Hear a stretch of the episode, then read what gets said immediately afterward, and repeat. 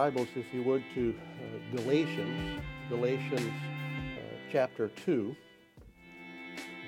George read for us Acts 15 this morning, and um, there are varying opinions of which trip Paul took to Jerusalem that Galatians 2 is, is referring to, but um, I happen to be of the opinion that it is, uh, it is Acts 15 and the, meeting of uh, the apostle and, and Apostle Paul and Barnabas with the apostles in Jerusalem.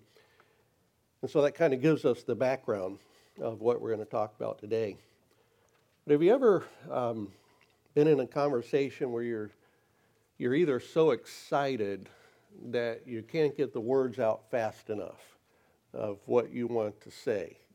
And one thought leads to another, and Sometimes there, if you were writing it, you would write it a different way, but the emotion of the moment, it just comes out. It comes out that way.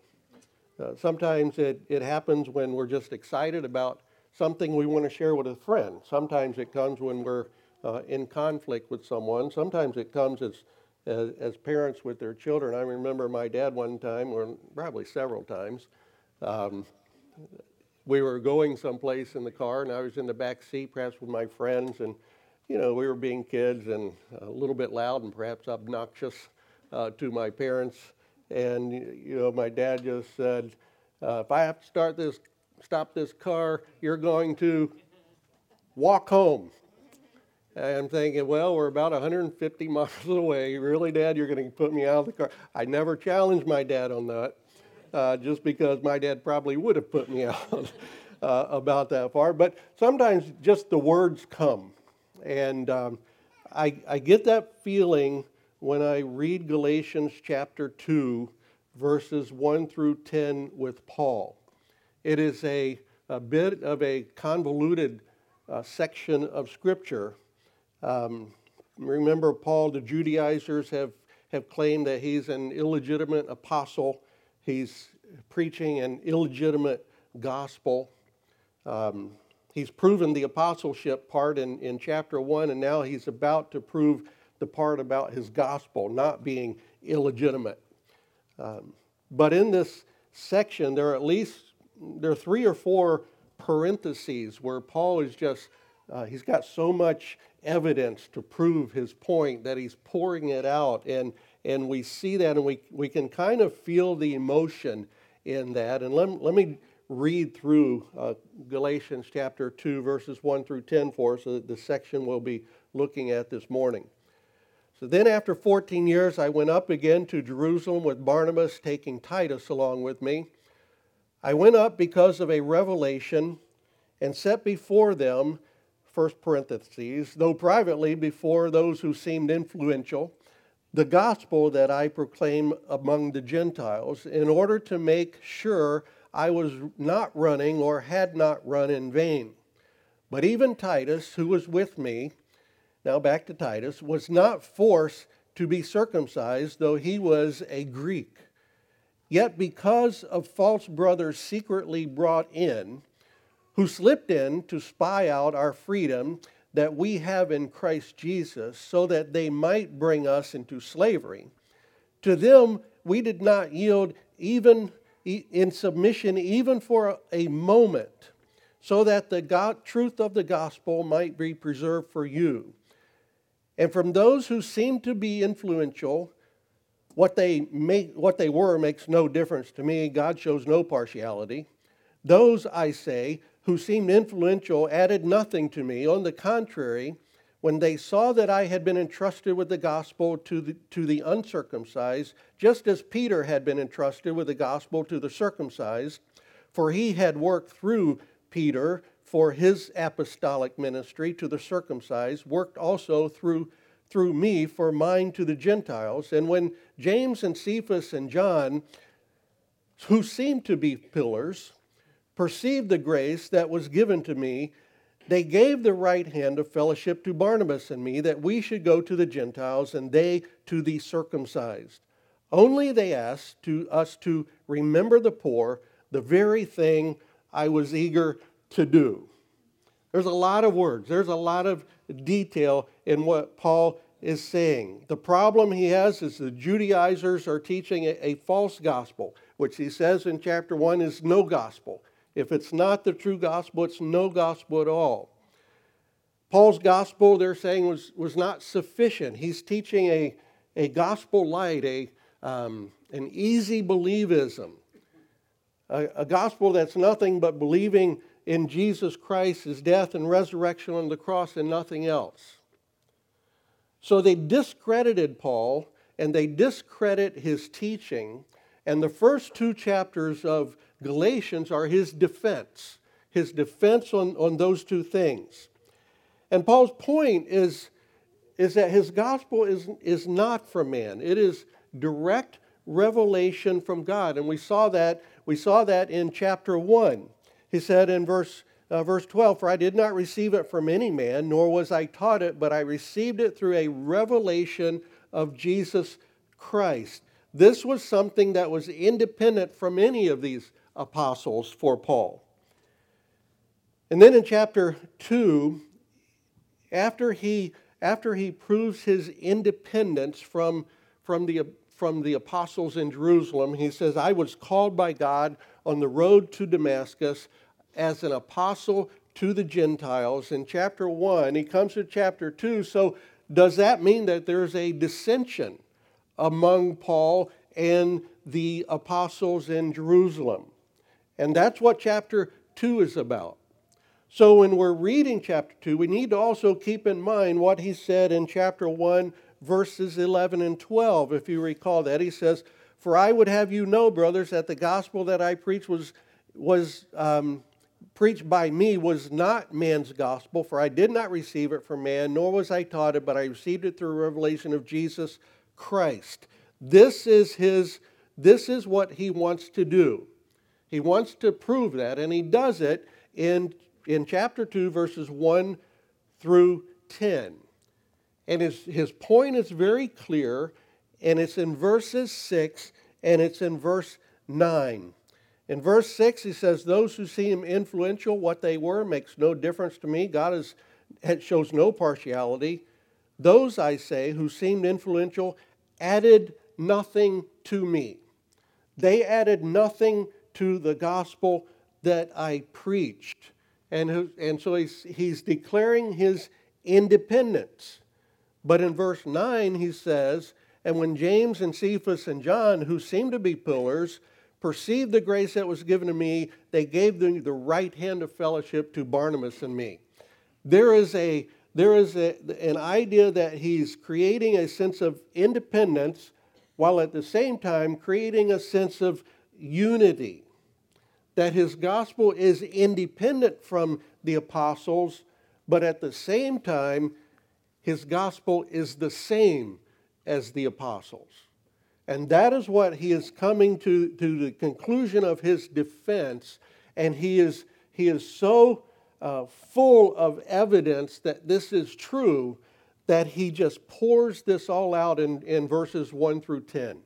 So, as we look through verses 1 through 10, what I want us to see today and we'll, we'll describe it this way, is that the perseverance uh, of the truth of the gospel requires us, or requires leadership, or it requires people of the church to stand united in courageous obedience to God.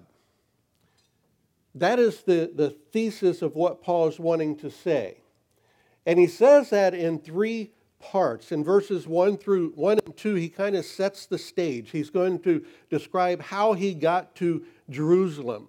And we're going to see that Paul's, Paul's um, entire, uh, entire uh, story here has to do with obedience to a revelation of Jesus Christ. Then he's going to say in verses 3 through 5, he's going to kind of um, take a, a rabbit trail in, in a way, and he's going to expose the Judaizers. And in that, we're going to see Paul's courage in, in preserving the truth of the gospel and confronting the Judaizers. And then he's going to come in verses 6 through 10, which is one, one sentence really in, in, in Greek for Paul. It's one sentence, and he's going to talk about his unity with the apostles in Jerusalem. That we're going to see a united stand for the truth of the gospel.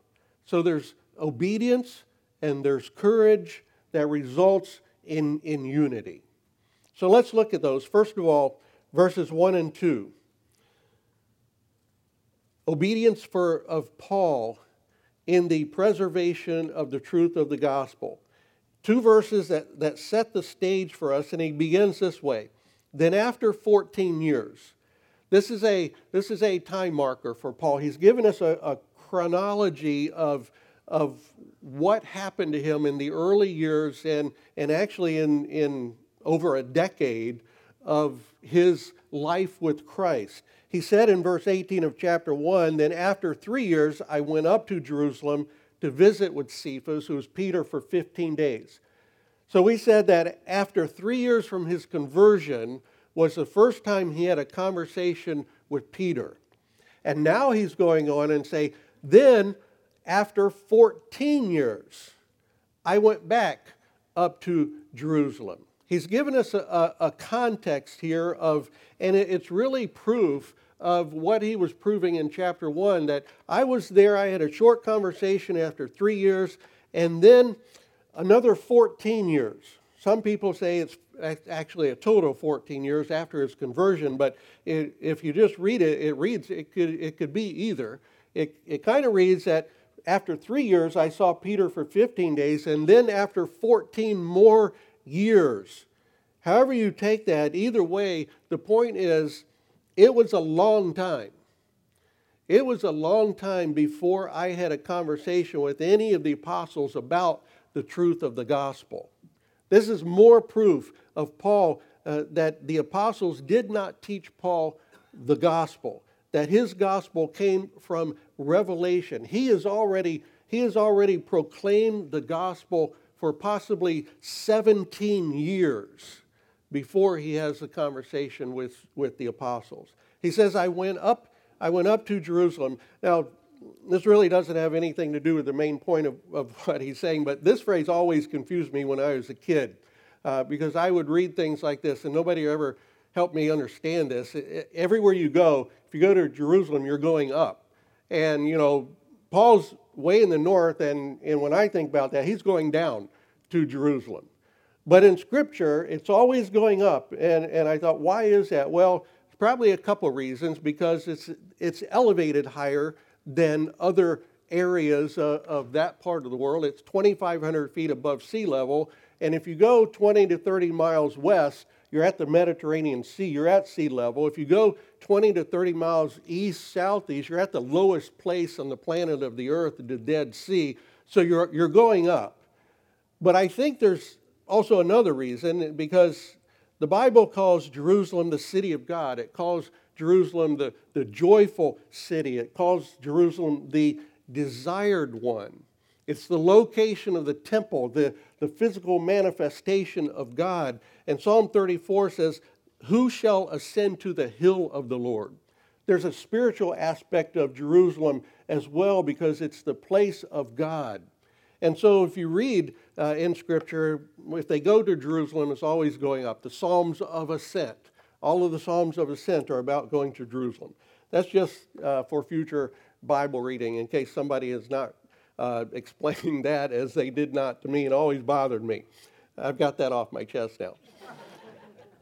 Okay, after 14 years, I went up to Jerusalem uh, with Barnabas. First time he mentions anyone associated with him. Why? Well, because chapter 1, he's proving independence. In chapter 2, he's, he's proving unity.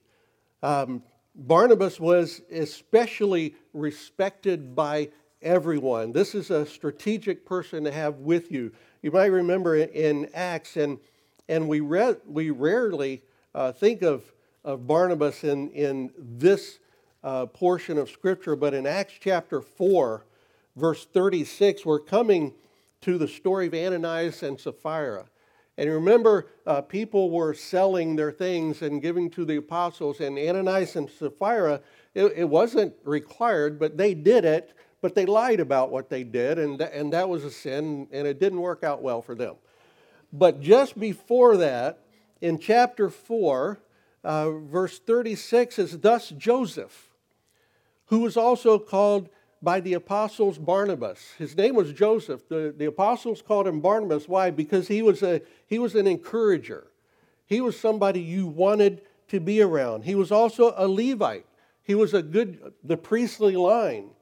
He was a, a native of Cyprus. He wasn't local. So Paul is bringing with him someone everyone knows who was with the apostles, who was a good apostle, little a, in the early church, who gave money, who sold his property, gave money. We don't, we don't usually remember Barnabas was there at the beginning. But he, he was there at the very beginning. He also helped Paul. You, you might remember in, in um, Acts chapter, chapter 9 when Paul was, was converted.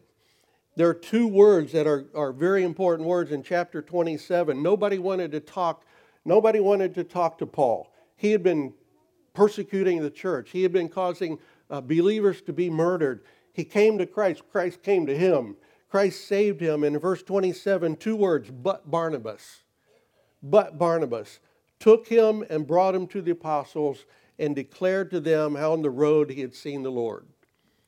If Barnabas had not done that, Paul would not have met those apostles. But Barnabas, he had been with Paul from the beginning. Paul left for three years, and Barnabas remembered him. Barnabas was, was planning a church in, in Antioch, and he goes and he gets Paul, and he brings Paul to Antioch, and they, they plant the church in Antioch, and they, they teach. And the church in Antioch, in chapter 13 of Acts, says the Holy Spirit, the elders were gathering together, and the Holy Spirit said, Set apart for me Barnabas and Paul. And they did that, and they went in, in Acts 13 and 14, on the first missionary journey, they planted all the Galatian churches together. And so Paul brings Barnabas, very strategic person to have with you. He also brings, we're told, Titus along with him. Barnabas is instrumental because of his reputation and, and, and uh, his relationship with Paul. Titus is a strategic choice. Why? Because he's not Jewish. He is Greek.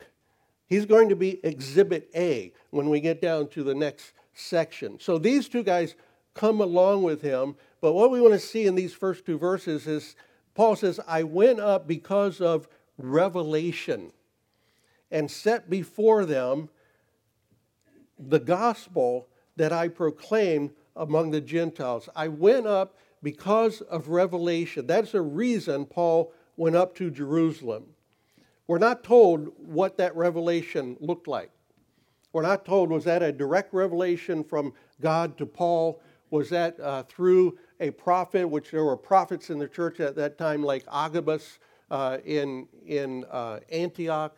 Or was it simply that the, the uh, elders of Antioch got together and, and they were in agreement that the Spirit of the Lord was was confirming in their hearts that Paul should go to Jerusalem. We're not told about that, but either way, Paul was obedient. He did not go because he doubted the gospel that he preached. He had received that by direct revelation. He did not go to get the approval of the uh, apostles. He wanted their confirmation, but he didn't go for their approval. He wasn't summoned by the apostles. He goes to share his understanding of the gospel in hope that they would confirm his understanding of the gospel. He was seeking unity to prove that his gospel is, as he says, direct revelation from God. And so he goes there in obedience to set this before them. And he says, though privately before some who seemed influential. Um, let me just ad- address that very uh, briefly. Some who seemed influential is here four times. In verse uh, 6, it's, it says, And from those who seemed to be influential, what they were makes no difference to me. And then um, it, again in verse 9, when James and Cephas and John, who seemed to be pillars, were there. And then in verse, I, I missed one here, those who seemed to be influential added nothing to me. Four times he says, those who seem to be influential. And it's almost like he's being sarcastic uh, about the apostles, that those were the ones who seemed to be influential. But remember, we're on a phone call and we're, we're hearing only part of what is, say, is said on the phone. And Paul is saying, those who seem to be influential, we're not hearing what the Judaizers have said. It is possible that they had said, Paul is not one of the original apostles. Paul is not as important. Paul does not have the authority of the apostles. And perhaps they said, there are those in Jerusalem who have influence. They are the ones we need to listen to. And perhaps Paul is turning their words back on them, not in a disrespectful way, simply letting the Galatians know that the truth is from God. And now, even those who are considered important have to receive their truth from God. It is a truth that is received from God. So, no matter what you think about the apostles, if I can prove that this is by direct revelation and they confirm and, and we are in agreement, uh, it doesn't matter what those who seem influential say because God, God shows no partiality. And so he goes to these who seemed influential and he presents the gospel before them to make sure, he says, that I have not run my race in vain. Uh, not that he thought that he had preached the wrong gospel. Um, not that the Galatians who had received the gospel were, were not saved, uh, but he goes to make sure that his preaching results in one body of Christ. Because Paul knows if the Judaizers are right and the Jerusalem apostles require circumcision, that there's going to be two denominations. There's going to be a denomination of, of grace alone, through faith alone, in Christ alone. And there's going to be a denomination of grace adding Jewishness, grace adding circumcision, grace adding rituals, grace plus works. So, what do we learn from just those verses? Well, I think obedience to revelation. Paul was, Paul was saved by revelation. Paul was taught by revelation. Paul lived by revelation. He was obedient to God in all revelation. His life was a picture of what it meant to be rescued from the present evil age, and it was all by revelation. The cross was revealed to him, and, and the cross changed everything for Paul. Paul's life was defined by the cross. At least she doesn't want to leave. you know, we have the full revelation of God, don't we? We too are saved through revelation. We too are taught through the revelation of God. We too live according to the revelation of God. We too are to be obedient to the revelation of God in all aspects of our life. And when we understand that, we care de- deeply about the gospel. We care when the gospel is being distorted. And we will, we will defend the gospel. Now, there are a lot of times when we uh, meet together, we come, we have a member meeting in two weeks, there will be, there will be things that uh, are not distortions of the gospel that that we may not all agree with. And, and I think we would not condone Paul's approach in lesser things, uh, Paul's approach of calling down curses on those who don't agree uh, with him. We don't want to do that. Uh, but there are conflicts, and, and I think we, there when conflicts happen, we need, to, we need to handle them up front, and we need to do it correctly. There are people, we need to realize who we are. Either, either when conflict happens, you're a fighter or you're a flighter. Uh, you either, you either um, dive in because you love conflict or you run because you hate conflict. I am the flighter. I, I'm not a conflict person. But you know, the, the love of conflict or the fear of conflict, neither one of those is pleasing to God. And so, how do we handle that conflict? Well, uh, Paul says in Galatians, Galatians 5, verse 24, and those who belong to Christ Jesus have crucified the flesh with its passions and desires. When we crucify the flesh with, our, with its passions and desires, we handle conflict in, in a godly way. When we live by revelation, when we obey revelation, when we walk in the Spirit, God gives us the ability to handle conflict. And I praise God that that um, that is true of Providence Church because because when, when conflict is handled wrongly, when it's handled uh, either with delight or when, it's, when it is avoided, neither one of those brings true peace. Secondly, courage of Paul for the preservation of the gospel, verses uh, 3, 3 through 5. He begins by saying Titus was not forced to be circumcised. It's almost like I can't hold back the evidence anymore. I've got to say this. Titus was not forced to be circumcised, proof of the gospel. Paul jumps right into the conclusion. Paul calls Titus, in, in Titus, my true son of the common faith. Not common ethnicity, but of the common faith. Titus was the, the test case. Um, how, would, how would they accept an uncircumcised Gentile?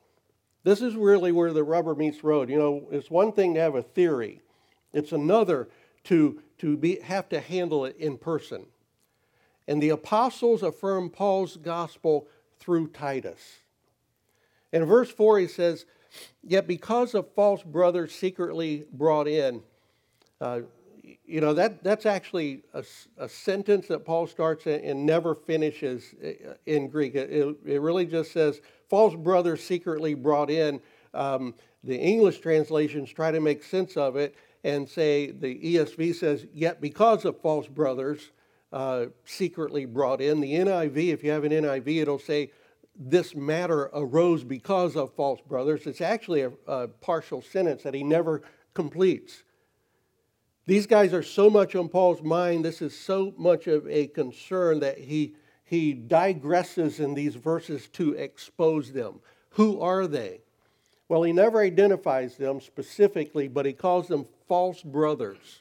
That is a, that is a damning statement. That is, they are unbelievers.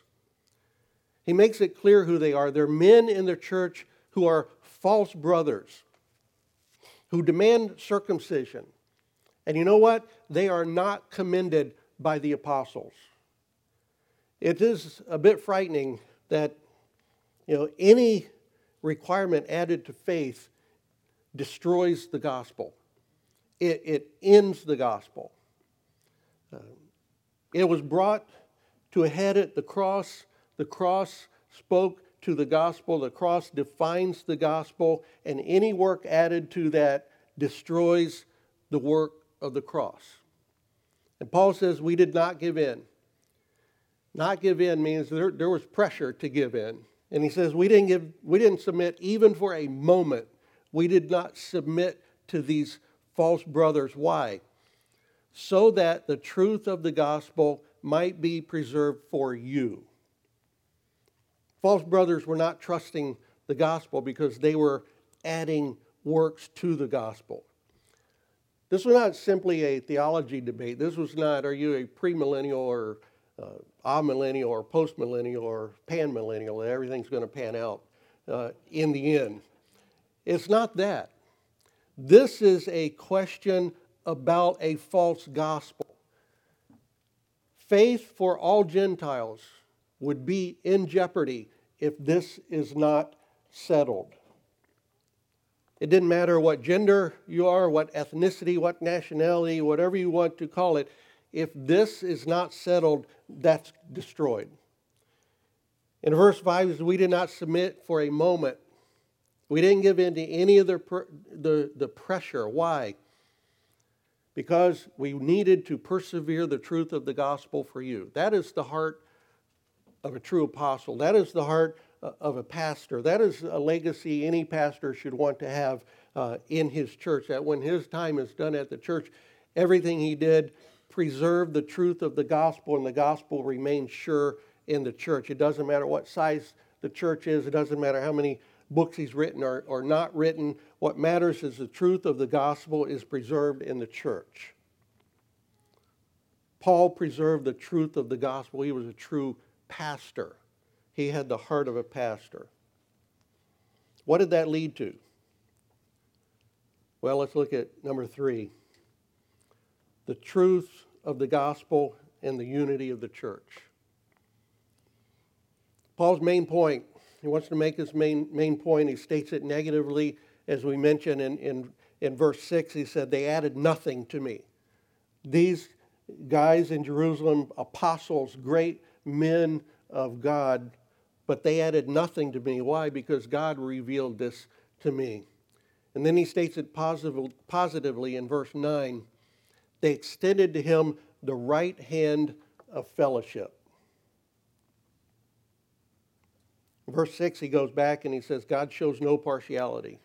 God shows no partiality. They contributed nothing to the gospel that Paul preached. This is not a lack of respect, as we said. It, it doesn't matter who you are. What matters is that you're faithful to the truth. That's why in, in chapter 1, verse 8, he called down a curse on those who preach a different gospel. It's not about people. You know, we have, uh, in the history of the church, we have um, created a dichotomy between um, lay people and pastors.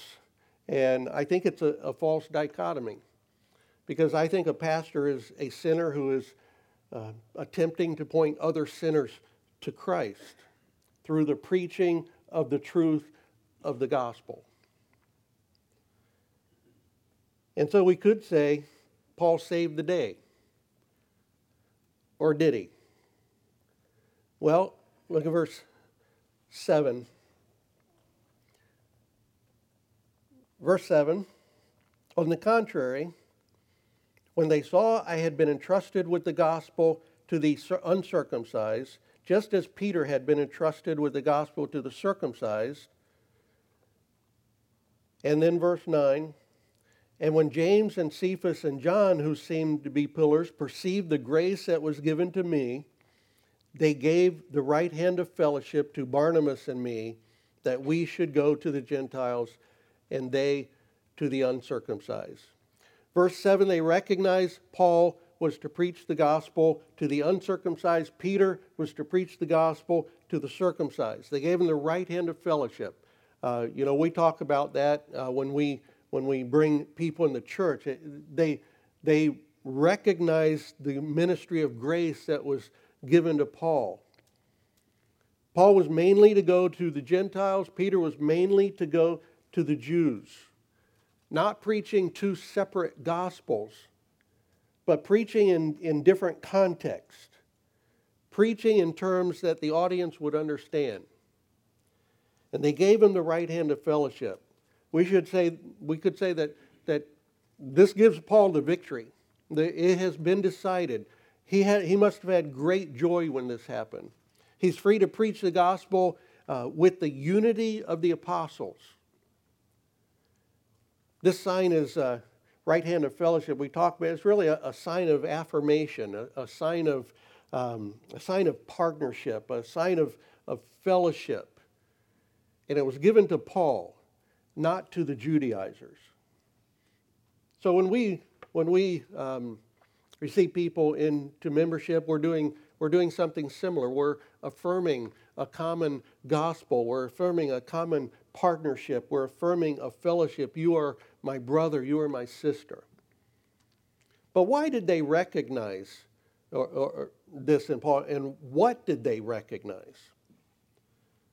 Well, verse 8. Look at verse 8. For he who worked through Peter for his apostolic ministry to the circumcised worked also through me for mine to the Gentiles.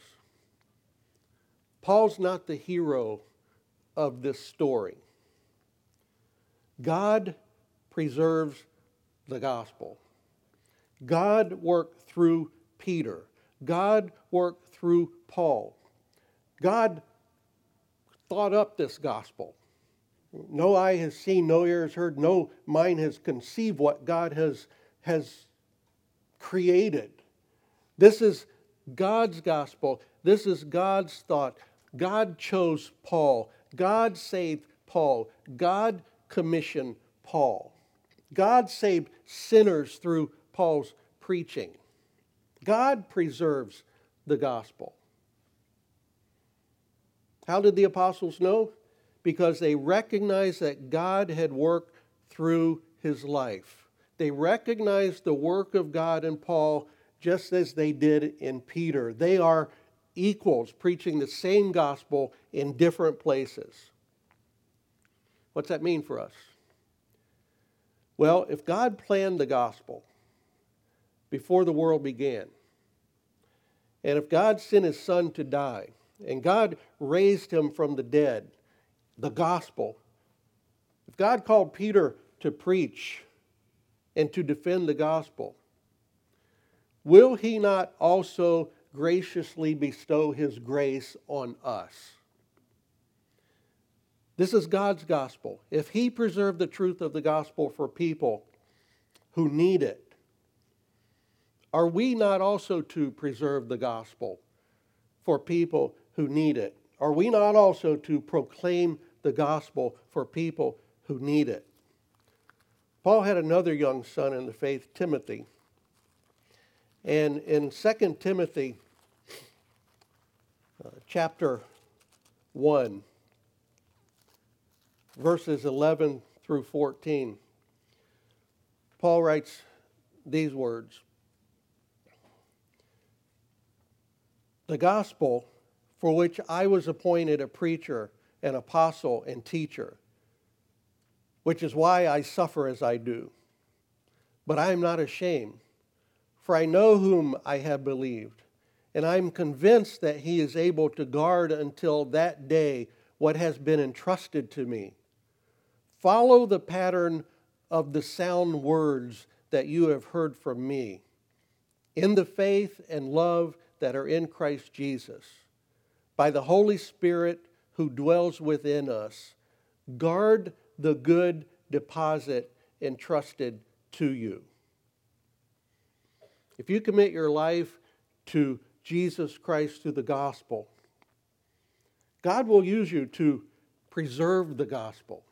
He'll use you to proclaim the gospel, just as he did with Paul, in unity with like minded brothers and sisters with, with whom we share the right hand of fellowship. It's the church. God has called us to defend the gospel, He's called us to proclaim the gospel. Their solution was that Paul and Barnabas uh, will go to the Gentiles. Peter and, and um, the apostles, they'll go to the Jews. And there was only one stipulation remember the poor, the very thing that Paul says he wanted to do. Paul closes this section with that request remember the poor. It was important during that time. Uh, it's been important since uh, the beginning of the Old Testament. Deuteronomy 15, verses 7 through 11, talk about taking care of the poor.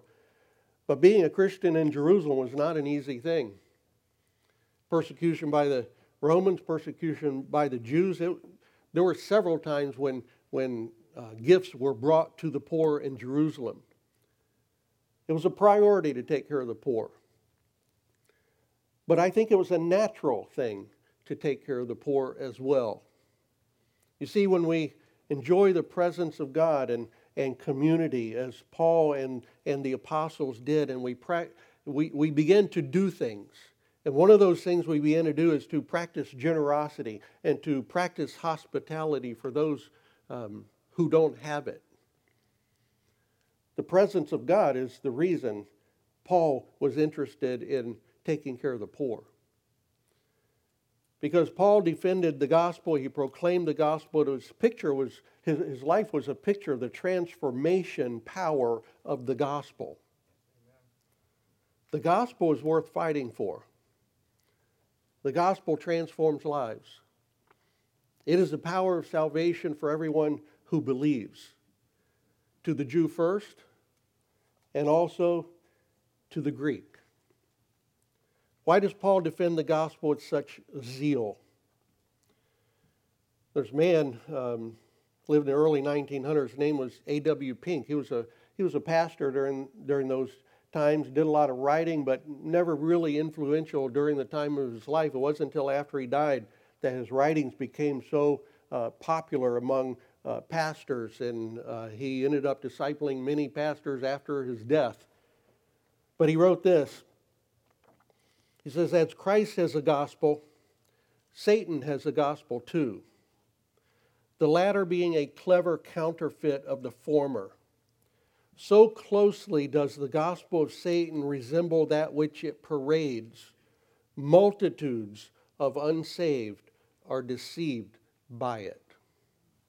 That is the reason we must defend the gospel. That is the reason we must proclaim the gospel.